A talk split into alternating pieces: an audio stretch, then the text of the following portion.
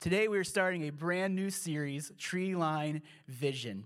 As some of you may know or may not know, we're just five months into this adventure called Treeline Church together. And I'm so excited to start sharing over the next several weeks some of the vision that God has placed in our hearts for this church. And so, a lot of times, the question is asked why do we need more churches? Maybe you've had that thought before, and I'm a church planter, and sometimes I ask myself that question why do we need more churches? Do we need more churches? And the answer really is yes. And why is that? Because did you know in Pittsburgh, there are in the Pittsburgh metro area, the statistical area, there are well over 1 million people who claim no religious affiliation whatsoever. So they're not going to church, they're not following any religion. They don't they just don't do anything. And even of the people who do say they go to church, very few of them are actually active and are active in their faith taking ownership and participating in any kind of worship on a regular basis. So, translation, there are a lot of people who need a local church. There are a lot of people who are far from God. And so, we believe that church is one of the best ways to reach people who have yet to say yes to a relationship with Jesus. Because let's be honest, if all of the churches in our communities, even if they were full to capacity, even if we packed this place out, we wouldn't even come close to scratching the surface of the need of people who are far from God in our schools, in our families, in our workplace. There's just straight up a lot of people who have not heard the good news of who Jesus is, that God loves them, that He has a plan for their life, and that He gave His Son as a gift to them so that they could have relationship with Him. And so that's what we're all about. That's the vision that we have. And so we're going to start really basic this week, and we're going to start with the name. Ready? People ask this question all the time, and maybe you've had this thought: um, What's with the name Tree Line? Like, what you know? Is are you guys like in Colorado? You know, we're up in the Rockies. We just watched that video. Like, what's what's going on? What's with the Tree Line name? Well, I'm so glad you asked, and this has been great because over the last years we've been getting ready to launch. People have asked us this question all the time, which starts with a really great conversation starter. Like, what's the deal with your church's name? What is a tree line? And so we're going to take a look at what a tree line actually is, and we have some pictures here to show you. Here in this first picture, you can see that a tree line, it occurs in nature, and it happens when the environment changes, like, say, on a mountaintop or a desert, or it just gets too cold, the Arctic Circle. There are tree lines where trees will physically stop growing. So there's trees, there's the forest, and then it goes out, and then eventually it's just not the right conditions to produce life anymore, and so the trees stop growing. So we have another picture here you can see on the mountainside here. You see that's, that's the tree line. Trees just can't grow past that point. I think they just got tired, right? They were hiking up the mountain. They're like, this is good enough. We're just going to stop here, right? Whew. And so the tree line forms. It stops. The trees can't grow past that point anymore. You can see one here where it gets cold. And I, I can totally agree with the trees on this one. It's like, I'm not growing out there. It is way too freezing. Look at that snow. And so there's actually a physical tree line where trees will stop growing. And so this is became a word picture for us as a church that we want to be a church that is positioned on the edge of the tree line, reaching out to those who have yet to receive new life through Christ. So we don't want to be huddled in the middle of the forest safely singing kumbaya together. No, no, no. We as a church, we want to be positioned on the edge of the tree line, doing whatever it takes to reach out to people who need to receive new life in Christ. And so, also for us here at Treeline, we are all about the next generation. We are all about kids' ministry. We are so excited to see what God is already beginning to do in five months. So, we have kids that are excited to be here. I mean, could someone just take a moment and recognize you put a lot of planning, you put a lot of strategy, a lot of things. This is what we want to do. You know, we want to focus on kids. But then when you launch this and kids are excited to be here, I mean, that's just such a huge win. And so, we are all about the next generation. And so, Treeline really also means family trees because we really want to see this is our mission statement. We exist to see family trees transformed by a lifelong relationship with Jesus. This is what we're all about at Treeline. We want to see the next generation raised up to be followers of God. I don't know if you know this, but Generation Z which is the upcoming generation. So, after Generation X, the millennials, and then you have Generation Z. This is the largest generation in our country, and it is also the first post Christian generation in our nation. And what does that mean? It means that this generation that is up and coming has no memory of the gospel. They don't know the basic tenets of the Christian faith. You can't, you can't even mention or reference basic Bible stories. They don't know about Noah's and his ark. They don't know about David and Goliath. They don't understand base, they don't even understand really what Jesus is about or any of those sorts of things. And so this is the first post Christian generation, Generation Z, who's getting further. So each generation has got progressively further and further and further away from God, which you can be like, oh, woe is us as a nation and we're going downhill and isn't this going to be terrible? But we've decided as a church that that's going to be our mission field, that that's what we're going to reach out to. And instead of saying, isn't that terrible, we've decided to say, man, what an opportunity we have as a church to reach and equip the next generation to become lifelong followers and change family trees. And so that's what we're all about here at Treeline. And really, being positioned at the edge of the tree line, we're really just trying to position ourselves. And that's what today we're going to talk about. We're going to talk about getting in position. Now, this is something that we do all the time. And I don't know if you've ever experienced this before, but maybe you've been driving your car and you've seen someone who you're like, you get up to the light and it's two lanes, right? You've got two lanes and there's a semi in the right lane and you're coming up and you could stop behind the semi, but you don't. What do you do? You hurry up and get in the left lane so that when the light turns green, why? You can hurry up and get around the slow truck, right? Everyone does this all the time. You position yourself to be in the better lane. Matter of fact, I used to have a commute years ago and it was on a two lane um, county highway and it was terrible. And it came out of the city, and it was two lanes, and then it quickly the one lane merged into the other, and then it was just you know two lane highway for miles and miles and miles and miles and miles. And so what would happen all the time is it turned into like a drag race at this light every single day for commuting because people would just try to pass each other. They try to get in position because you don't want to be stuck behind the slow person because you can't pass on this highway. There's too much traffic coming the other way, and then you're stuck for 45 minutes, an hour behind someone slow. It's like, oh Jesus, just take me now. This is terrible. Does this person know how the gas pedal works in their car? I mean, come on. So we position ourselves to hurry up and get around those people. We're getting in position, right? Maybe some of you are like, I have no idea what you're talking about. Some of you are looking at your spouses right now, giving them an eyeball. You're like, yeah, I know what he's talking about right now because you do that all the time. So we get in position.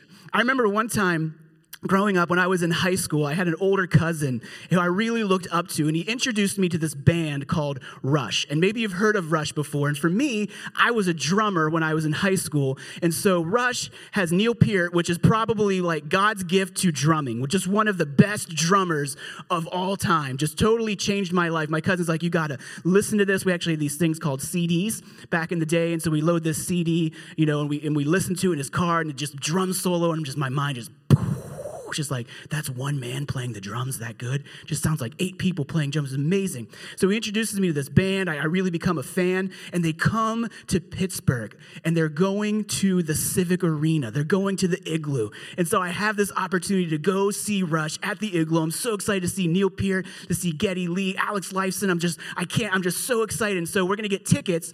This was back before the internet. We didn't have cell phones. We didn't have internet. Now it's like you go on Ticketmaster, whatever, you just buy that ticket online, right? Right? This was back in the day when you actually had to go wait in line to buy tickets. And so we're going to go the night before. So we camp out at the Washington Mall.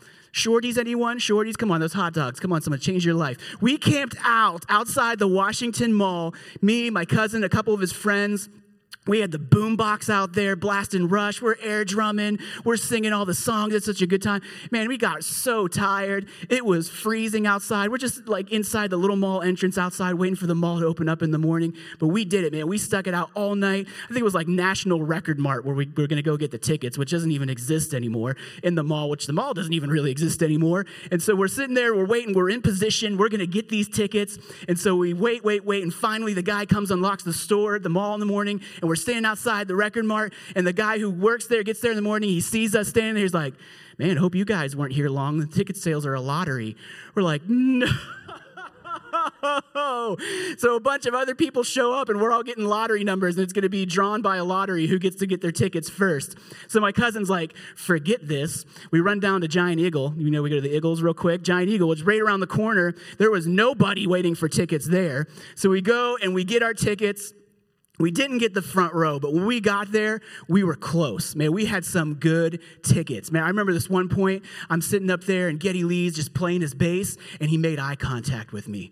And I saw him and I was just like, I love you, Geddy. And he looked back, he's like, I love you too, Brian It was amazing. I mean, it just was such a great night, such a great concert, such a good experience. But we had to get in position to make sure we had those good tickets so I could make that eye contact with Geddy and just feel the sweat off the band. It just, but you had to be in position because if not, you're up in the nosebleed, right? You're up in peanut heaven. You can't see anything. It's a terrible experience. But we had to get in position. And we do this all the time in life. And maybe it's not with something like concert tickets or in your car, but we do it all the time to get in position. Maybe you've gotten position before because you've wanted a promotion at work, so you put yourself in a position where your boss notices you, right? That you're, you're doing good, you're doing a good job, or I'm going to position myself. Or maybe you have to do a little extra work and you need that next degree to go to the next level in your career, so you position yourself and get that degree and finish whatever it is you need to go to the next level. We do this all the time. Guys, you probably did this in your relationship with your marriage. Guys, you probably had to position yourself, right? Because you need your wife to notice you. I don't know, this is, and this is just, you know, nature. You see these birds doing these crazy mating dances and everything. I, I was watching this documentary this week in the Galapagos Islands. There's bluefoot boobies, and they actually have blue feet, and they just like strut their blue feet around, and they dance around and flap their, and they're just trying to get the birds' attention. And guys, we don't really strut our stuff, or else some of you might actually do that, but that's that might be the kind of girl you're trying to attract. And if that is, that's awesome. You should go ahead and do that. But we position ourselves, right? We position ourselves to get noticed by that girl, right? We and some of us have that story. For me, you know, I put a bunny costume on and proposed to my wife. True story. But I had to get in position to, so that she would say yes. And it's, it's a long story. I don't have time to get into it. But we have to position ourselves. It's true. Some of you are like, that's not true. It's very true. And there's video that exists. And hopefully it'll die. But anyway, Maybe someday we'll share it. We put ourselves in position we do this all the time. And this is what we want to do as a church. We want to position ourselves at the edge of that tree line, recognizing that there are people who are far from God in our community, recognizing that there's a generation who is growing up that doesn't know God, that doesn't know that God loves them, has a plan for them, and is ready to change their life. And so that's what we want to do. That's what we want to be as a church. We want to position ourselves, we want to get in position to reach those who are far from God.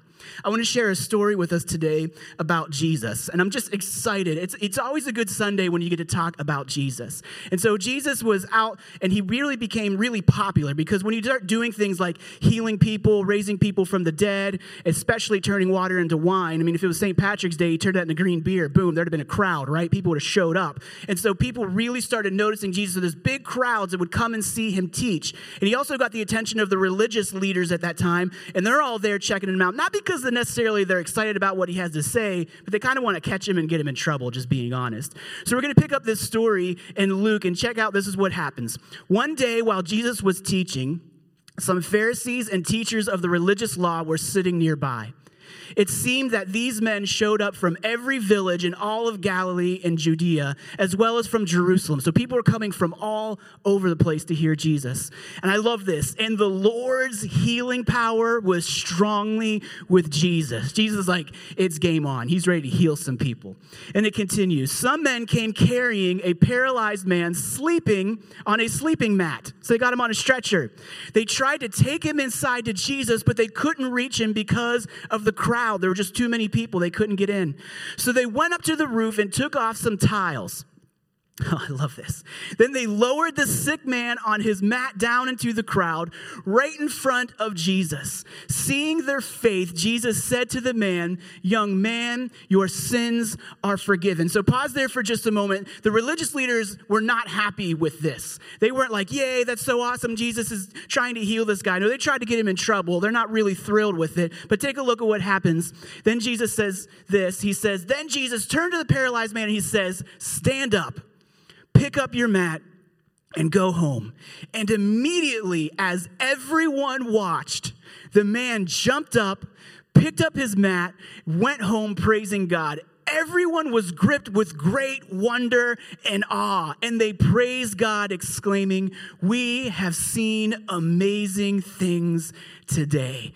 Oh man, what an amazing story of some really great friends. And we're going to break this down today because I believe this is a beautiful picture, an illustration of our vision as a church, what we want to do. So we're going to break this story down and basically look at three different ways that we've got to get in position as a church corporately and get in position as individuals if we want to see Jesus make an impact on the lives of people around us. So we're going to unpack this. We're going to talk about getting in, into position. So the first thing that we've got to be aware of is we've got to be intentional. So if we're going to make a positional shift, we've got to get in position. Remember, like we're jockeying in the lanes to get the car so we don't have to be around the truck. We're going to get in position. The first thing we've got to do is be intentional. How more intentional could these guys have been? They, this, this dude who was paralyzed had some really good friends. And matter of fact, he had some really great friends because being intentional, I mean, it wasn't like, hey, let's casually get this guy to Jesus. We don't even know where they were walking from. We don't know how far they had to come. It's not like they loaded him up on the donkey, right? It's not like they called Uber and they like, you know, put him up. No, they had to carry this guy on a stretcher, on a, on a bed, and they, they carry him all the way to see Jesus. This was such an intentional thing that they did. Matter of fact, being intentional oftentimes looks like work.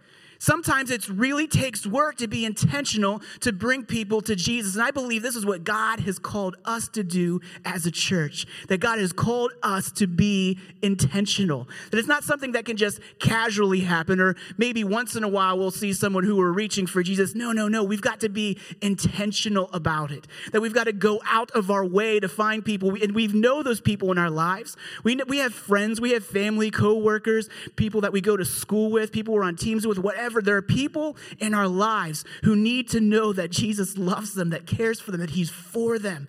And we've got to be intentional. What does intentional mean? Intentional means doing it on purpose. You know, I have young kids, and sometimes, you know, they get a little rowdy, and they're girls, and everyone's like, yeah, everyone has their opinions. You know, are girls easier to raise? Are boys easier to raise? Can we just admit that all kids are just crazy and hard to raise? I mean, it just it doesn't matter. Different issues, but it's all difficult. It's a challenge. And you know, when your kids are young, maybe you've experienced this before, especially on a long road trip where they're starting to, you know, get a little rough and start smacking around a little bit, and someone gets slapped, and you hear it, and then you know the kid tries to to pass it off it was an accident, right? They just clobbered him on the side of the head. I, what's the first thing? And you hear the cry out, Mom, Dad, and the other kid, I didn't mean to, right? Right? And you're like, please, please, come on. You know, I might have been born in the middle of the night, but it wasn't last night. That was so intentional. You had intent right? To kick your brother, to kick your sister, to get under their skin, to push all of their buttons, right? It's being intentional. And this is what God has called us to do as a church,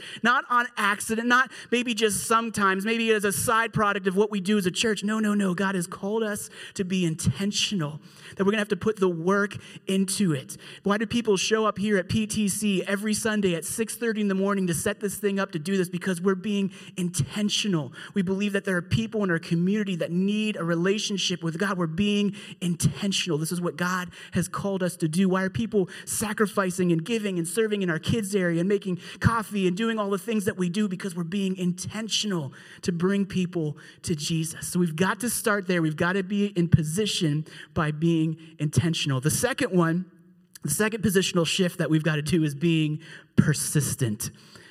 These guys get a gold star in this story for being persistent because they're carrying this mat. They show up, and then because of the massive crowd, what would I have done? I'd have been like, well, we tried. We carried him here. We can't get to Jesus. I guess we'll just turn around or just drop this mat. Sorry, dude. Hopefully, you can find someone to carry you back, right? Maybe some of us have friends like that, and we were left on the mat. And we're like, thanks a lot. Really appreciate it, guys. And so they were persistent. These guys didn't take no for an answer. I love the creative thinking. And even in this story, they go up to the roof. First of all, how do you carry a guy on a mat to the roof? I mean, this is where they get a ladder, where there's stairs up there. Like, what is going on right now? Talk about being persistent. They get this guy who is crippled on the roof, and they don't stop there. It actually says they remove tiles from the roof. So when you're persistent, sometimes it's just being disruptive. They, they take the tiles off.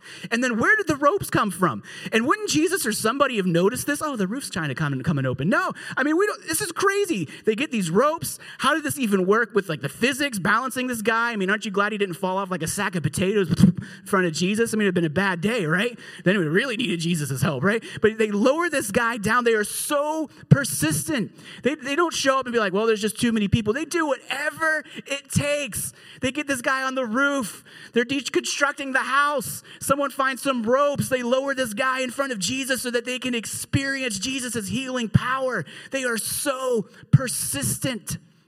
And this is what God has called us to do as a church, that it might not come easy.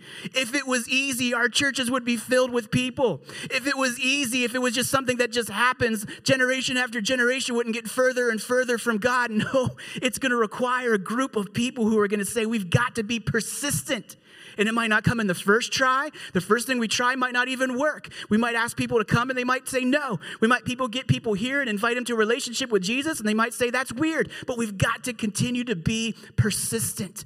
Don't you love that these guys didn't give up on their friend? They didn't give up on bringing someone to Jesus, and that is what God has called us to do. This is why every single week at Treeline, we give a salvation call at the end of every message. Do we know if there are going to be people here that need that? We don't know, but we're going to do it every single week. Why? Because we want to be persistent. We want people to know that every week you can bring someone to Treeline and they will be offered the opportunity to say yes to a relationship with Jesus. We have got to be persistent. We've got to be persistent. And that even may look like us for a church doing things and trying things that maybe other churches aren't doing, or maybe like not even our preference, maybe not even something that we like, but we've got to be persistent in bringing people to relationship with Jesus. And we've even got to be persistent in reaching out to the people in our lives. Because I know, like me, sometimes it can get incredibly discouraging. It can become incredibly disheartening that there are people in our lives that we pray for and we see the, the turmoil they're in and we see the stress that they're under and we see the, the grief that they feel or the pain that they've been put through. And we're like, man, you need a relationship with Jesus. And we recognize this because we know what God has done for our life. We know what a relationship with Christ has done for us. And sometimes it can feel discouraging and we have to be persistent. Continue to pray for them. Continue to put the ask out there. Continue to share your story. Continue to prod. Be like these guys who showed up and didn't take no for an answer. Get ready to do some work and lug them up on the roof, rip that roof, the roof apart, and lower them down with that rope. Do whatever it takes. Be persistent in bringing people to Jesus. The final one that we've got to talk about, the positional shift that we've got to be as a church, is we have got to have faith. We have got to have faith. I think these guys had more faith than anyone. Why? What, what is faith? Faith, sometimes it can be like, well, what is that about? What, what do you mean we have to have faith?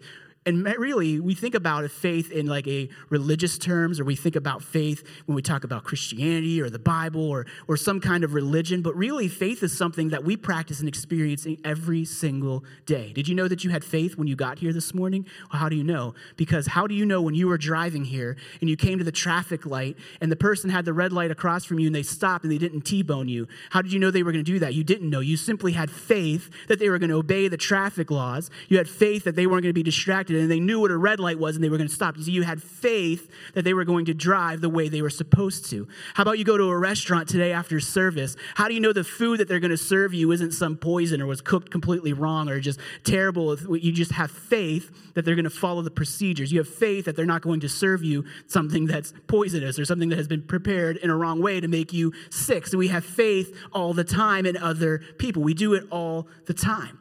We have faith in others all the time. We experience this. And this is what God is calling us to do as a church. And this is what these people did so beautifully. They had faith that Jesus would heal their friend.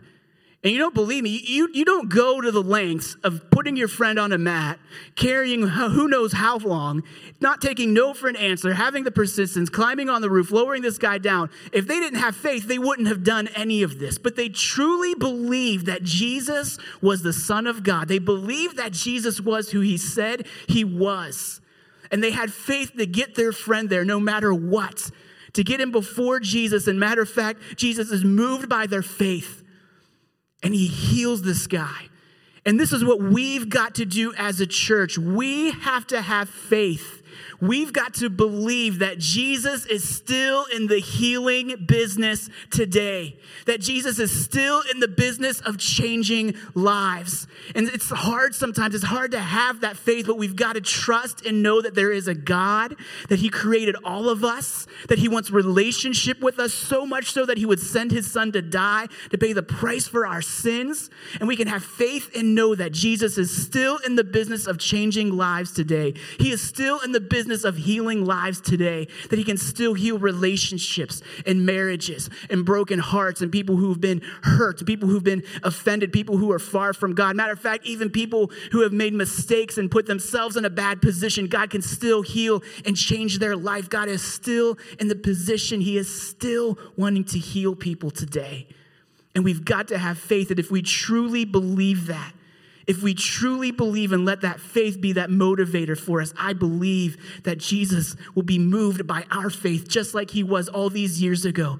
Because here's something that's exciting for me the same Jesus that walked the earth, that was in that building, that healed that man, is the same Jesus that when you say yes to relationship with him, is the same Jesus that's living inside of me. It's the same Jesus living inside of you. It's the same God and same Jesus that we sing songs and worship to every single week. And I truly truly believe that if we have faith and believe and we bring people to Him, that He will show up and He will change lives. See, it's not going to happen because we set up a great kids area. It's not going to happen because we have great worship or Brian's preaching a good song. No, no, no, no, no, no. It's not because of any of that. It's simply because of who Jesus is. And this is who he is that he came to save us, to set us free, to give us a great life. And if we truly believe that and have faith, that it'll change the way that we live our lives. It'll change the way that we do this thing called church because we believe that He's going to show up and He's going to change people's lives. And we're going to do whatever it takes to get people in front of Jesus so that they can have that opportunity to experience Him in person. We've got to do it. We've got to have faith. I love that these guys were so intentional. They were so intentional. They had so much persistence, whatever it takes. And they had so much faith to believe that God was who he said he was, that Jesus had all that healing power, and they knew that if they could just get their friend in front of Jesus, that everything would change. But I truly believe that as much as we can learn an example from these three these, these guys, we don't know how many there were. I imagine there were a few of them if they were carrying their friend around, unless they were a couple of, you know, um, Ironman athletes. Maybe it was just one of them had him strapped to like a backpack or something, but we don't we don't know. But they got him there. There were several of them, and we learned some really great things from them. But I think there's also something in the story that we've got to pay attention to, and something that we can learn from. And I I think that learning experience really comes from not only these guys who were persistent, but also the crowd. We can learn something really powerful from the crowd that was there that day. Because if you notice, when these guys showed up, the crowd was just totally oblivious to this man showing up who was crippled on this mat. How do we know this? Because it didn't say the guys get there, the crowd moves out of the way. Oh, we're just trying to hear this guy speak, but here's this guy who's crippled on this mat. Maybe, maybe, maybe, just maybe we should get out of the way and let this guy through so that he can get to Jesus. But apparently that didn't happen. I don't know if it was unintentional or if it was intentional, if they're like, back up, cripple, we're trying to hear Jesus speak. I mean, I hope no one had that kind of attitude. I, I would have to think that it was probably more unintentional, right? That they didn't mean to, like, you know, they just didn't know, they didn't see him. And I think this is one of the greatest lessons we can hear in this story. And I got this phrase for us to put up here, but the greatest shift that we have to make to get into position is that you have to recognize it's going from being inward to outward focus. This is the greatest shift that we have got to make as a church is that we've got to go from being inward to outward focused. See, the group, the crowd, they weren't outward focused. They were just there honed in on what Jesus was having to say. And I'm sure it was amazing stuff. And maybe it was just because the things Jesus was saying was so earth shattering, was just so mind blowing, was so life changing that they just couldn't take their eyes off. I don't know exactly what was going on, why. But this is the greatest positional shift that we are going to have to make as a church if we're going to be positioned on the edge of this tree line. If this vision is going to happen, if this is going to take place, it's because we made an intentional decision decision to make a shift from being inward focused on how we can do this thing, how church can serve us, how it can meet our needs, how Jesus can change our lives. And He will, and He does. And this church is for all of us, but we've got to make a shift from being inward focused to being outward focused. Now, here's the amazing thing Here's the amazing thing about Jesus. Here's the amazing thing about God. Here's the amazing thing about the kingdom.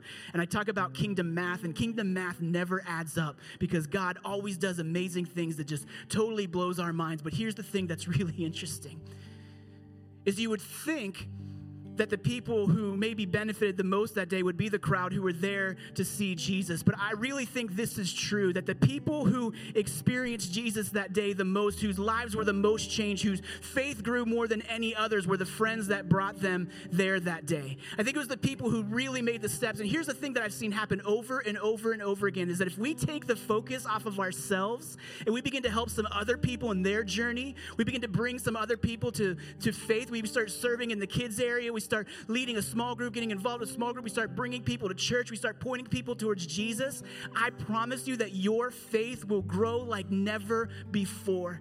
I've seen it time and time again in the past 15 years in ministry. The people whose faith grows by leap and bounds, the people who take ownership in their faith, the people who are excited about what Jesus is doing, are the people who are just like these friends who brought someone to Jesus, who served, who were intentional, who did whatever it took didn't take no for an answer, and had faith that Jesus was who he said he was. And I truly believe this with all of my heart that we will see amazing things if we position ourselves to bring people to Jesus. Don't you love how this passage ended? Everyone was gripped with great wonder and awe, and they praised God, exclaiming, We have seen amazing things today.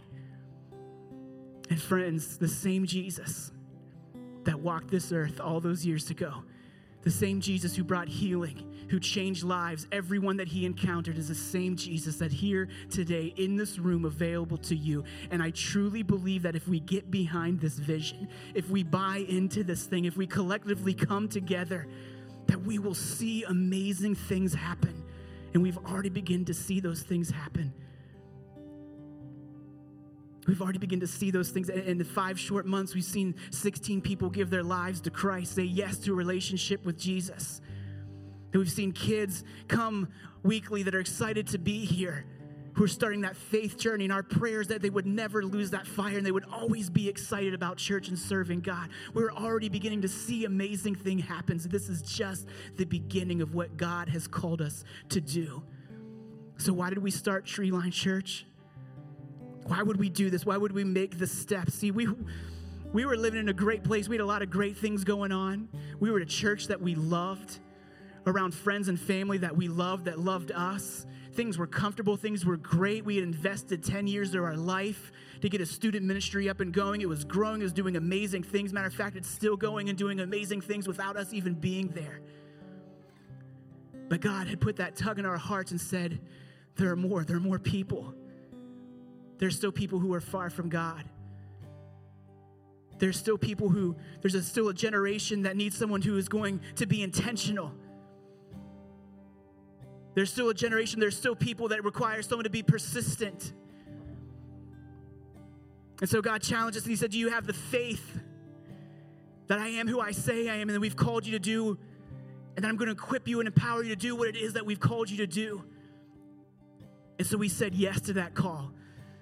And we walked away from a lot of great things, a lot of comfort, two great full time jobs, family that loved us, a home that we loved, and we walked away, we packed away. We know it's something awesome, but we didn't know it's simply because we wanted to live our lives like these men did in this story and say that we're going to do whatever it takes. And being intentional, it takes work and it takes sacrifice. And being persistent, it's not easy. And this journey has not, it has been anything but easy there have been trials and there have been things like, oh, that didn't work and it's not going to happen that way and we're not sure we're going to do this and where we're going to meet and all the yes and no's and how's this. I just, God, this is crazy, but we had to be persistent.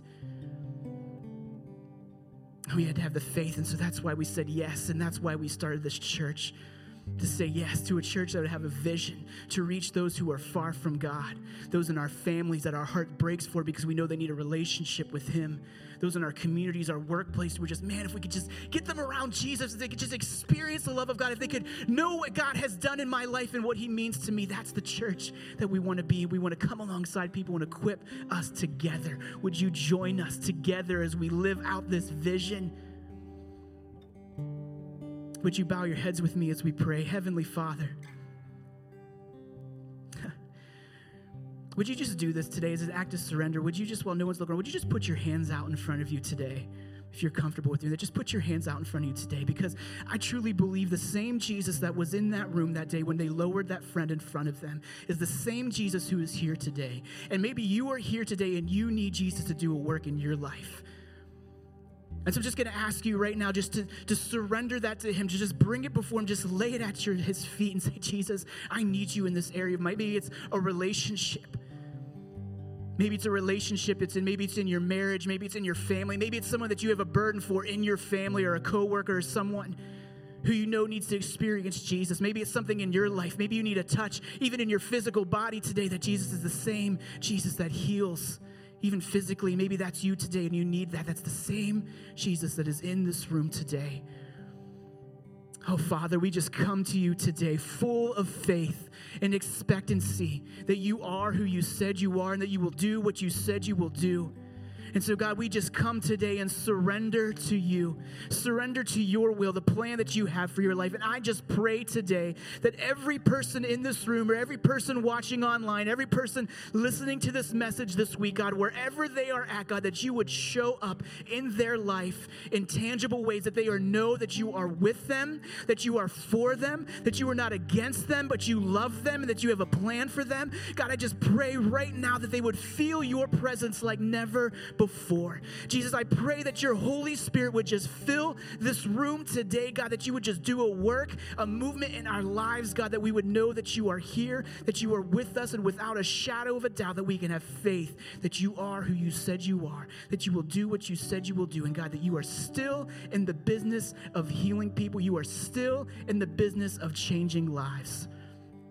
God, help us today to live out this vision, to be people who are intentional, to bring people to you, to be people who are persistent, to not take no for an answer, to realize that might be disruptive, and we might have to try some different things, and we might have to rip roofs apart and get fancy with our engineering to get people in front of Jesus, but God, that we will do whatever it takes, God God, that we are not interested in just playing church and singing a few songs together. That's not why we did this and just hearing a great message. It's not about me as a speaker, God. It's not about our band or anything else, God. This is all about you.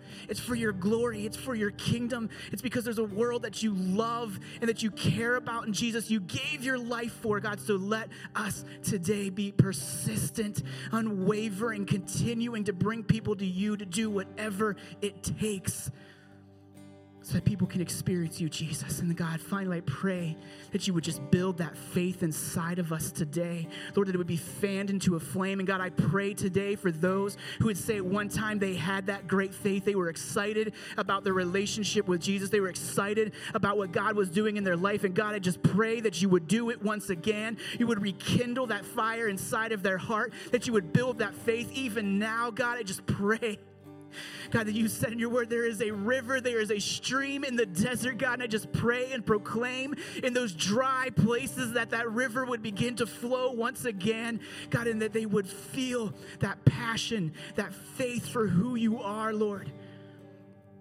God, and that we would recognize that many times our relationship with you becomes dry because we become inward focused. God, help us to be people who are outward focused. God, let us not be like that crowd, oblivious to people who need to come to relationship with you. But God, open our eyes, open our hearts, Lord, to be aware of those people who are far from you, to not be oblivious when we're trying to bring people, because it is a matter of life and death. Oh, Jesus, open our eyes to our communities. Oh, Jesus to recognize that there are people who need to know that you love them, who have never heard the good news, who've never had a friend that went out of their way to be intentional. Who've never experienced someone who was persistent and said, Man, I know you might not get this yet, but I'm going to continue to love you and pray for you and point you to Jesus. God, help us to be aware, to not be oblivious like that crowd that day, but to go out ourselves instead of being a crowd huddled around what you're doing, Jesus, to recognize that you're wanting to send us out with stretchers to gather people and bring them to you. Lord, that this would be a triage. the Treeline would be a triage. Bring on the mess, Lord. Bring it on. Bring it on. We thank you, Jesus. While your heads are bowed and your eyes are closed today, we want to give you the opportunity to recognize that there is a God that loves you and maybe someone was a good friend to you today and got you here or asked you to come. And maybe you're in a place that you have never said yes to a relationship with Jesus. Maybe you never quite understood it. You're like, the organized religion thing, it's weird. It's just a bunch of people singing a bunch of weird songs, talking about stuff I don't understand. But I want you to know today that there is a God who loves you, who created you, and who wants nothing more to have relationship with you. And it's not about what you've done. It's not about anything that you can do. It's not about being a good person or a bad person. It's recognizing every single one of us have a sin debt. We have done things against the will of God. We have done things that we have to ask forgiveness for. But the great news is that God doesn't hold any of it against you. And you don't have to get your stuff together and have it all appear like you were living your life a certain way. No, no, no, no, no. Jesus is ready now to insert his life where you are into the mess, into the pain, into the questions and the doubt. And so if that's you today, we want to give you the opportunity to say yes to relationship with him. Maybe you're watching online today and you're like, man, Brian, at one time I I said yes to a relationship with Jesus. Maybe you're here today and you said at one time I had done that, I had said yes, but life just began to happen. I began to fall away. That faith that you're talking about just really seemed to dry up, and I didn't have that relationship anymore. If that's you today, we want to give you the opportunity, just like that sign said, that banner said when you walked in the door today. It said, Welcome home. And Jesus is here with arms wide open, without judgment, without condemnation. He's not holding your past against you. He's simply saying, Welcome home. So if that's you today in either one of those categories, well, no one's looking around, I'm going to ask you to slip your hand up and say, Pray with me today, Brian. If that's you, just slip your hand up today. Awesome. Anyone else, just slip your hand up. If that's you, awesome. Okay, we're going to pray together. And if you're watching online or you're listening, we just ask you to pray with us together. and pray out loud so that no one prays alone. Repeat after me Dear Jesus, I believe in you. Thank you for giving your life for me. Thank you for forgiving my sins. Come into my life. Make me new. Fill me with your spirit. Help me to follow you all the days of my life. Amen. Amen. Can we cheer for those who made a decision today?